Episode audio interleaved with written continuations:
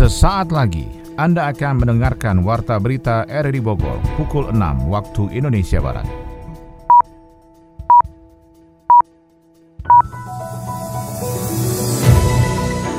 Selamat pagi, salam jumpa. Kami hadir kembali dalam Warta Berita edisi hari ini, Selasa 27 September 2022.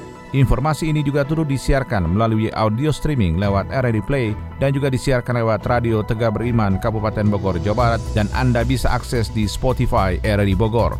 Lebih dari 9 hari bertahan di tenda pengungsian korban bencana alam tanah retak di Kampung Curug, Desa Bojong Koneng, Kecamatan Babakan Madang, Kabupaten Bogor, kondisinya memprihatinkan. Masyarakat Kota Bogor terdampak kenaikan BBM diguyur 4,6 miliar rupiah oleh pemerintah setempat melalui program bantuan sosial BBM. Kantor Agraria dan Tata Ruang ATR Badan Pertanahan Nasional BPN Kabupaten Bogor menargetkan penerbitan 43.000 sertifikat tanah yang dikelola Perumda Tirta Kahuripan Kabupaten Bogor. Saya Maulana Isnarto, inilah Warta Berita selengkapnya.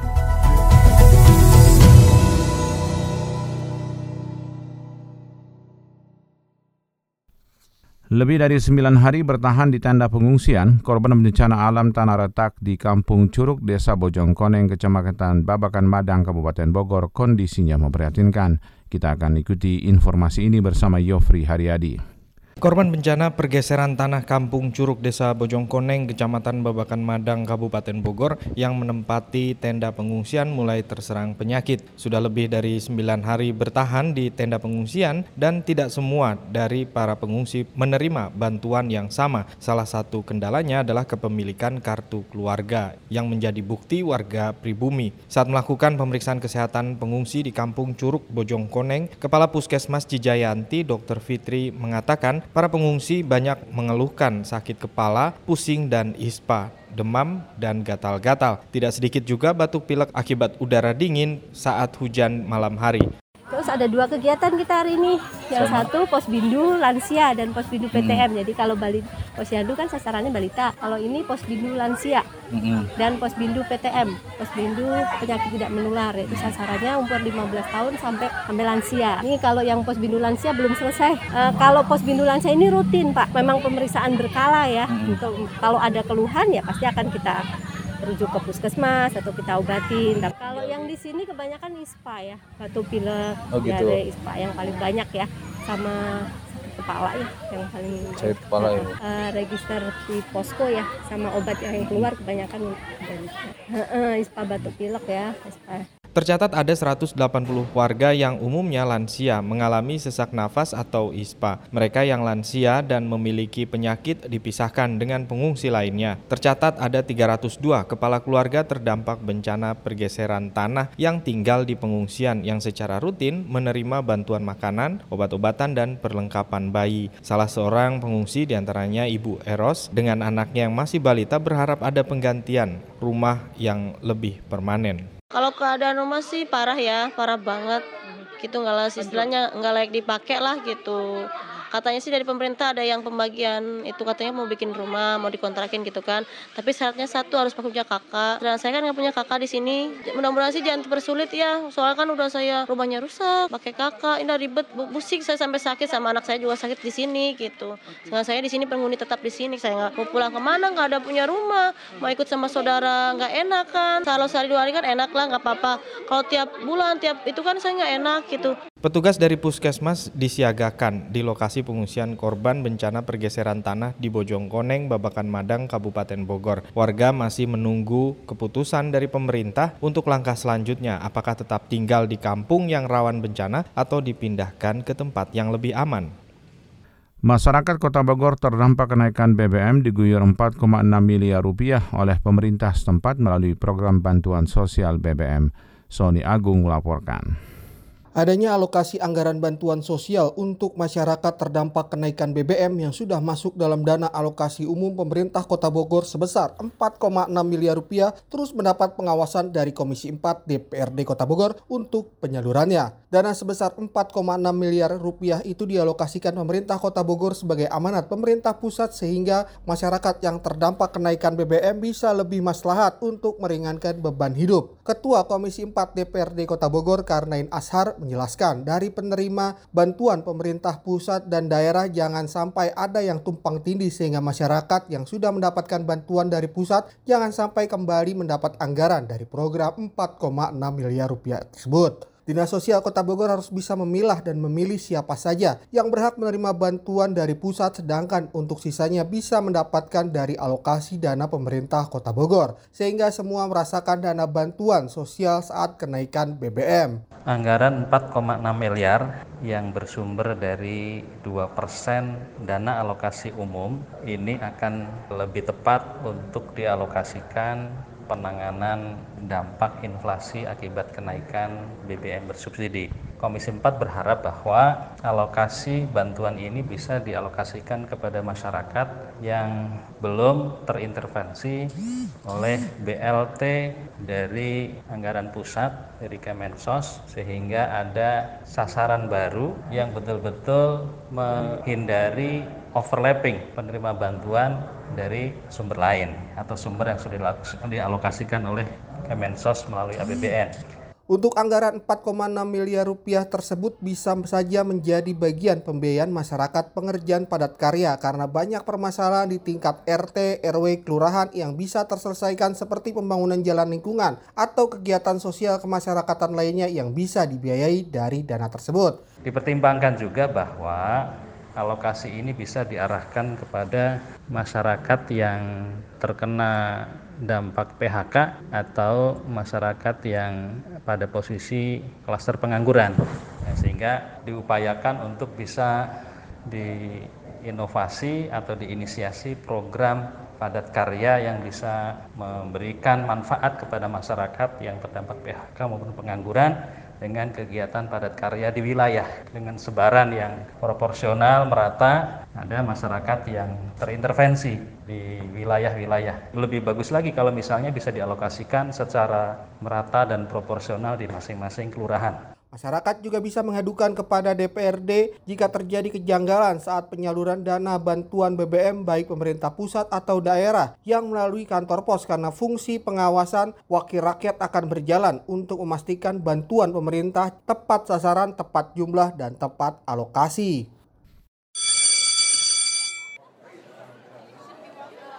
Aku, kalau sampai waktuku Ku mau tak seorang kan merayu, tidak juga kau. Berisik Jono, ceper banget sih. Muka sangar kok bacanya puisi, so pujangga. Shh, diam Hayati. Cita-citaku ingin jadi sastrawan seperti Hairil Anwar. Emang masih ada yang baca dan dengar puisi, John? Ah, nyepelein nih. Film ADC 2 Puisi yang dibacain sama Rangga, tahu gak itu karyanya siapa? Karyanya Aan Mansur.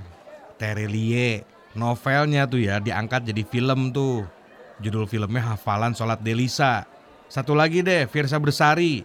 Dia itu punya buku, terus lirik-lirik lagunya puitis juga. Lagu kan di pasaran? Eh. Hmm, Wi, jawab tuh Wi. Aku nggak tahu mau jawab apa. Sama, aku juga. John, John, ada gak sih puisi tentang cinta? Banyak nih buku sakti puisi aku. Coba-coba lihat. Nih, asik juga kan baca-baca puisi.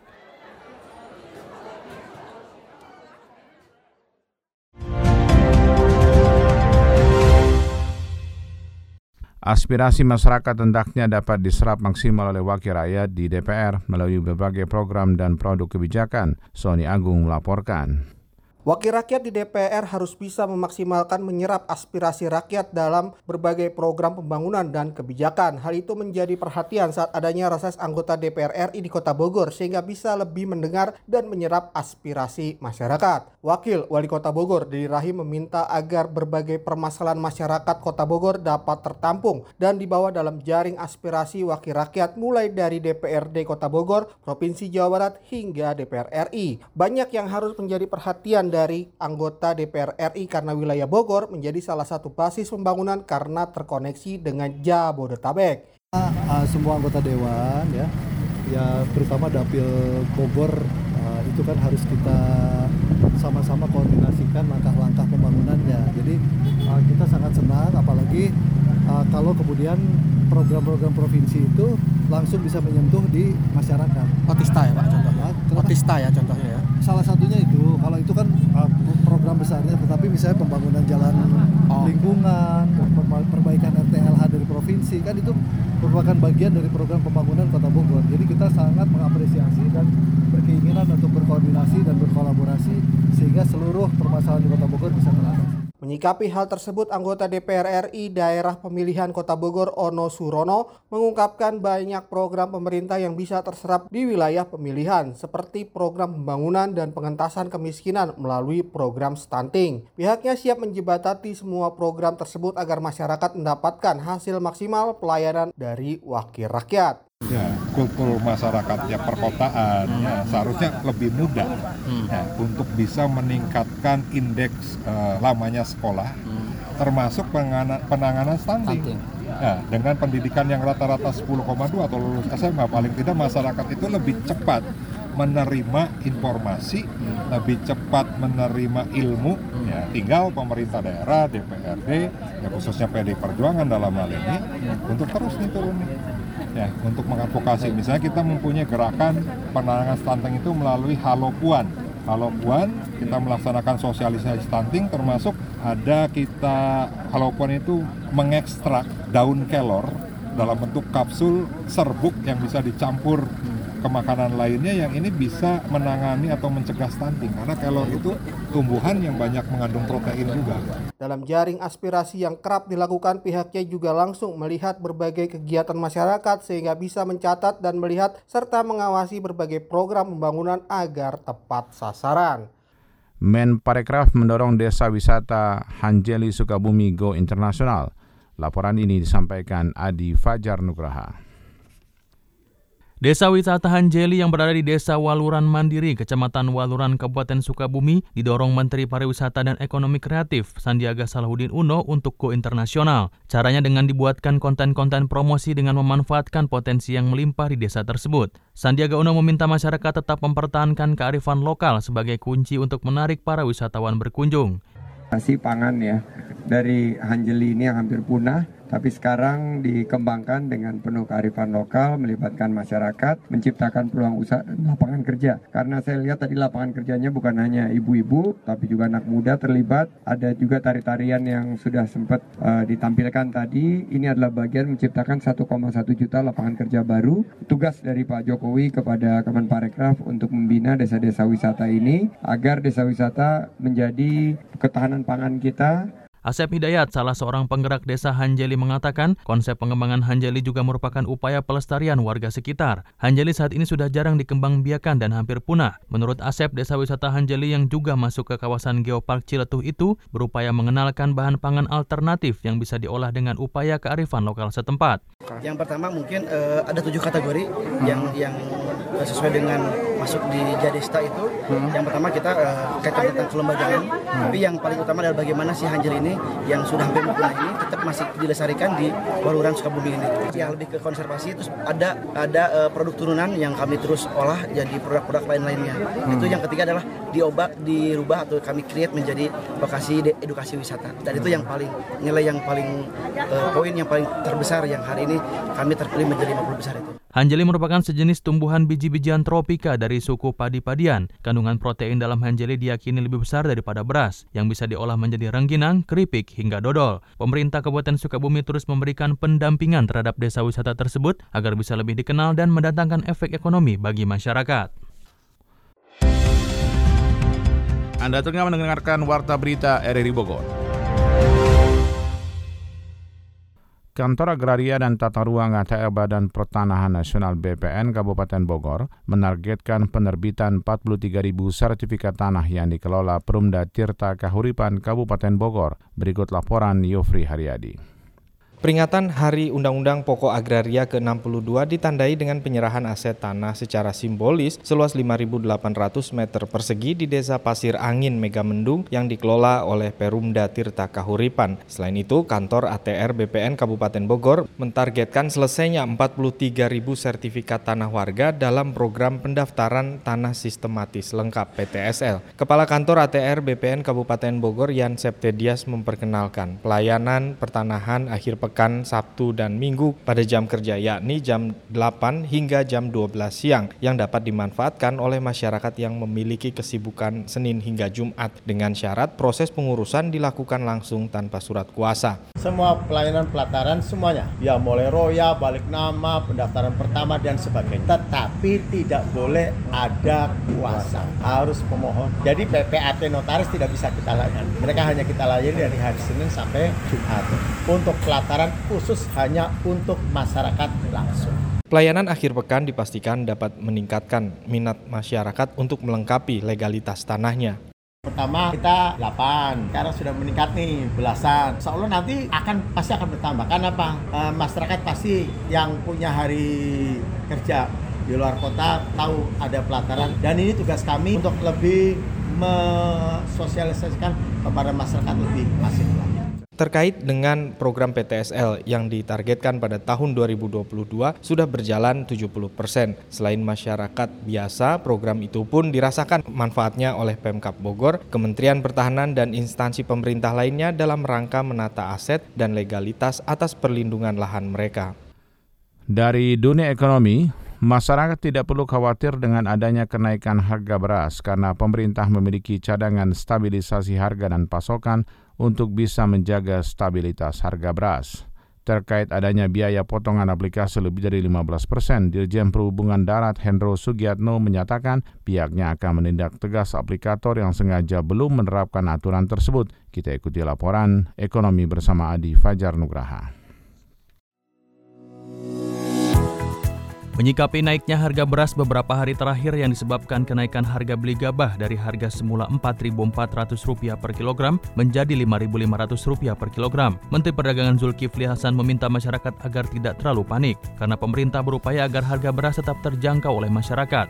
Zulhas juga memastikan pemerintah akan memberikan subsidi beras kepada masyarakat. Ia menjamin masyarakat tidak akan membayar untuk membeli beras lebih mahal. Sementara Sekjen Kemendak, Suhanto, juga menyebutkan bahwa masyarakat tidak perlu panik dengan antisipasi pemerintah pemerintah terkait kenaikan harga beras tersebut. Menurutnya pemerintah memiliki cadangan stabilisasi harga dan pasokan untuk bisa menjaga stabilitas harga beras. Suhanto juga menjelaskan bahwa harga beras saat ini hanya naik 0,9 persen dibandingkan tahun lalu. Sebelumnya Presiden Jokowi juga telah memberikan peringatan kepada kepala daerah usai harga BBM jenis Pertalite dan Solar naik. Peringatan diberikan terkait potensi lonjakan harga pangan akibat kebijakan itu. Presiden Jokowi mengatakan kenaikan harga pangan sangat mungkin terjadi usai harga BBM naik.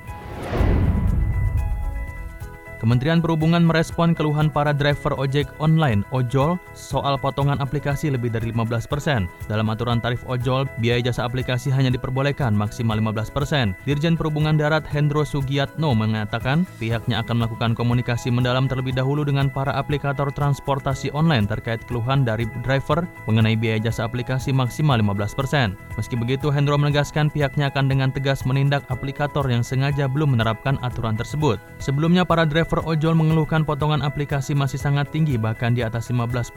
Padahal dalam aturan baru tarif ojol yang tertuang dalam keputusan Menteri Perhubungan nomor 667 tahun 2022 sendiri, potongan aplikasi diatur maksimal hanya 15%. Ketua Serikat Pekerja Angkutan Indonesia, Lili Pujiati mengaku mendapatkan banyak sekali laporan dari driver ojol baik di Jakarta maupun daerah lainnya soal potongan aplikasi di atas 15%.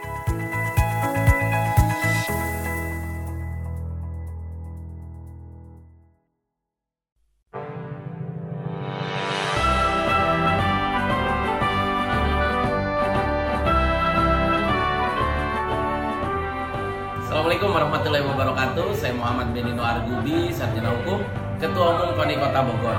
Dalam kesempatan ini saya mengucapkan selamat hari jadi yang ke-77 tahun untuk LPP RRI.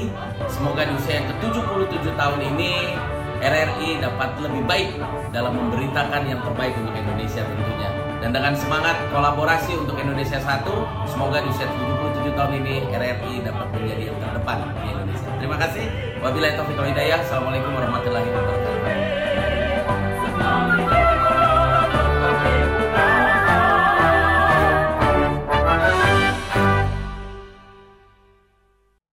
Dari dunia olahraga, Lionel Messi menyatakan bahwa timnya tidak akan memandang remeh siapa pun yang menjadi lawannya di Piala Dunia 2022, namun dia memastikan bahwa Argentina tidak akan gentar dalam setiap laganya. PT MSI Kota Bogor optimis mampu meraih medali lebih dari target yang ditetapkan pada Porprov Jabar 2022 mendatang. Kita akan ikuti info olahraga bersama Ermelinda.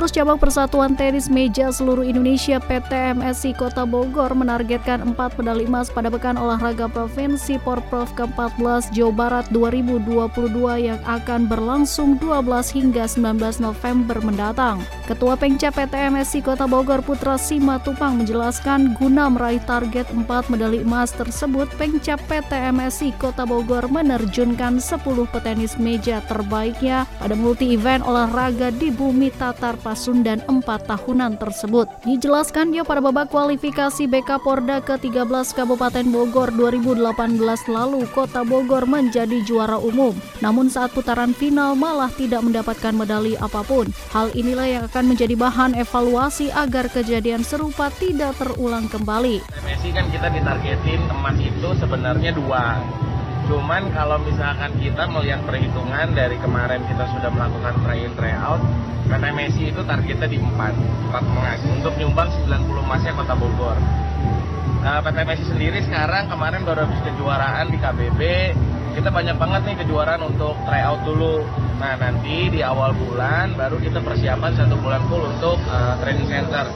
Jadi nanti semua atlet dikumpulkan, semua atlet dikumpulkan untuk kita persiapan menghadapi Porda yang uh, di BK kemarin pasti. Itu yang harus kita jagain. Kenapa? Karena waktu 2018 itu BK-nya tenis meja juga juara umum. Hmm. tapi ketika Pordanya nggak uh, dapat emas kan makanya itu yang harus kita jaga. Kita pelajarin lah kemarin kenapa sih ketika BK juara umum tapi ketika pelaksanaan Pordanya tuh nggak dapat emas kita pelajarin itu Meski Komite Olahraga Nasional Indonesia KONI Kota Bogor hanya membebani dua medali emas saja, namun PT MSI Kota Hujan optimistis mampu meraih lebih dari target yang ditetapkan.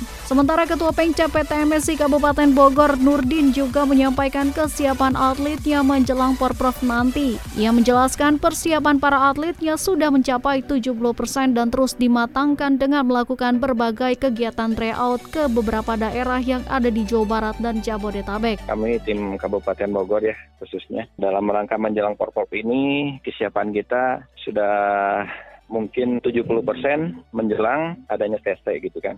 Nanti kalau TC ini kan saya akan di Oktober awal. Kalau Oktober TC yang intern ya. Kalau TC yang di tidak dipublikasi gitu kan. Kalau untuk TC awal yang jauh hari itu udah kita laksanakan sampai dengan tryoutnya juga gitu kan. Ya, alhamdulillah performa untuk atlet kami sampai sekarang uh, kondisinya udah lumayan untuk persiapan uh, menjelang Porprov 2022 di Ciamis. Kalau untuk target sih kita tidak muluk-muluk. Kalau 2012 kan kita juara umum mendapatkan 4 emas. Kalau untuk sekarang sih kita ditargetkan antara 2 sampai 3 emas. Hmm. Itu ya realistis kalau peluang kita ini juga ada di satu bergu putri, kedua ada di single putri dan juga double mix itu yang kita targetkan. Ditambahkan Nurdin tryout dan try-in merupakan fase yang akan terus dilakukan jelang Porprov nanti. Meskipun minim anggaran, hal ini tentunya tidak boleh menghambat program yang telah diprogramkan selama ini. Akan tetapi Nurdin berharap secepatnya mendapatkan uang pembinaan dari KONI Kabupaten Bogor supaya bisa meringankan beban PTMS Messi Kabupaten Bogor.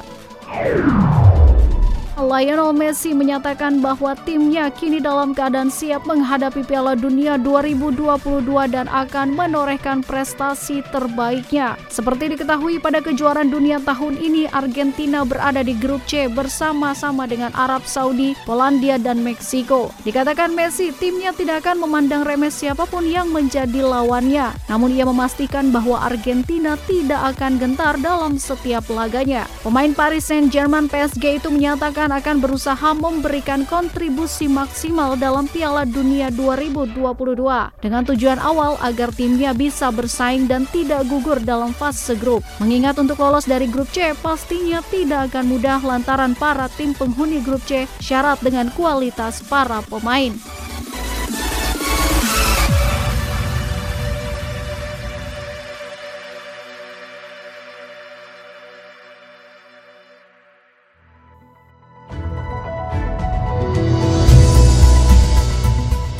Demikian rangkaian informasi yang kami hadirkan di Warta Berita RRI Bogor pagi ini. Sebelum berpisah kami kembali sampaikan berita utama.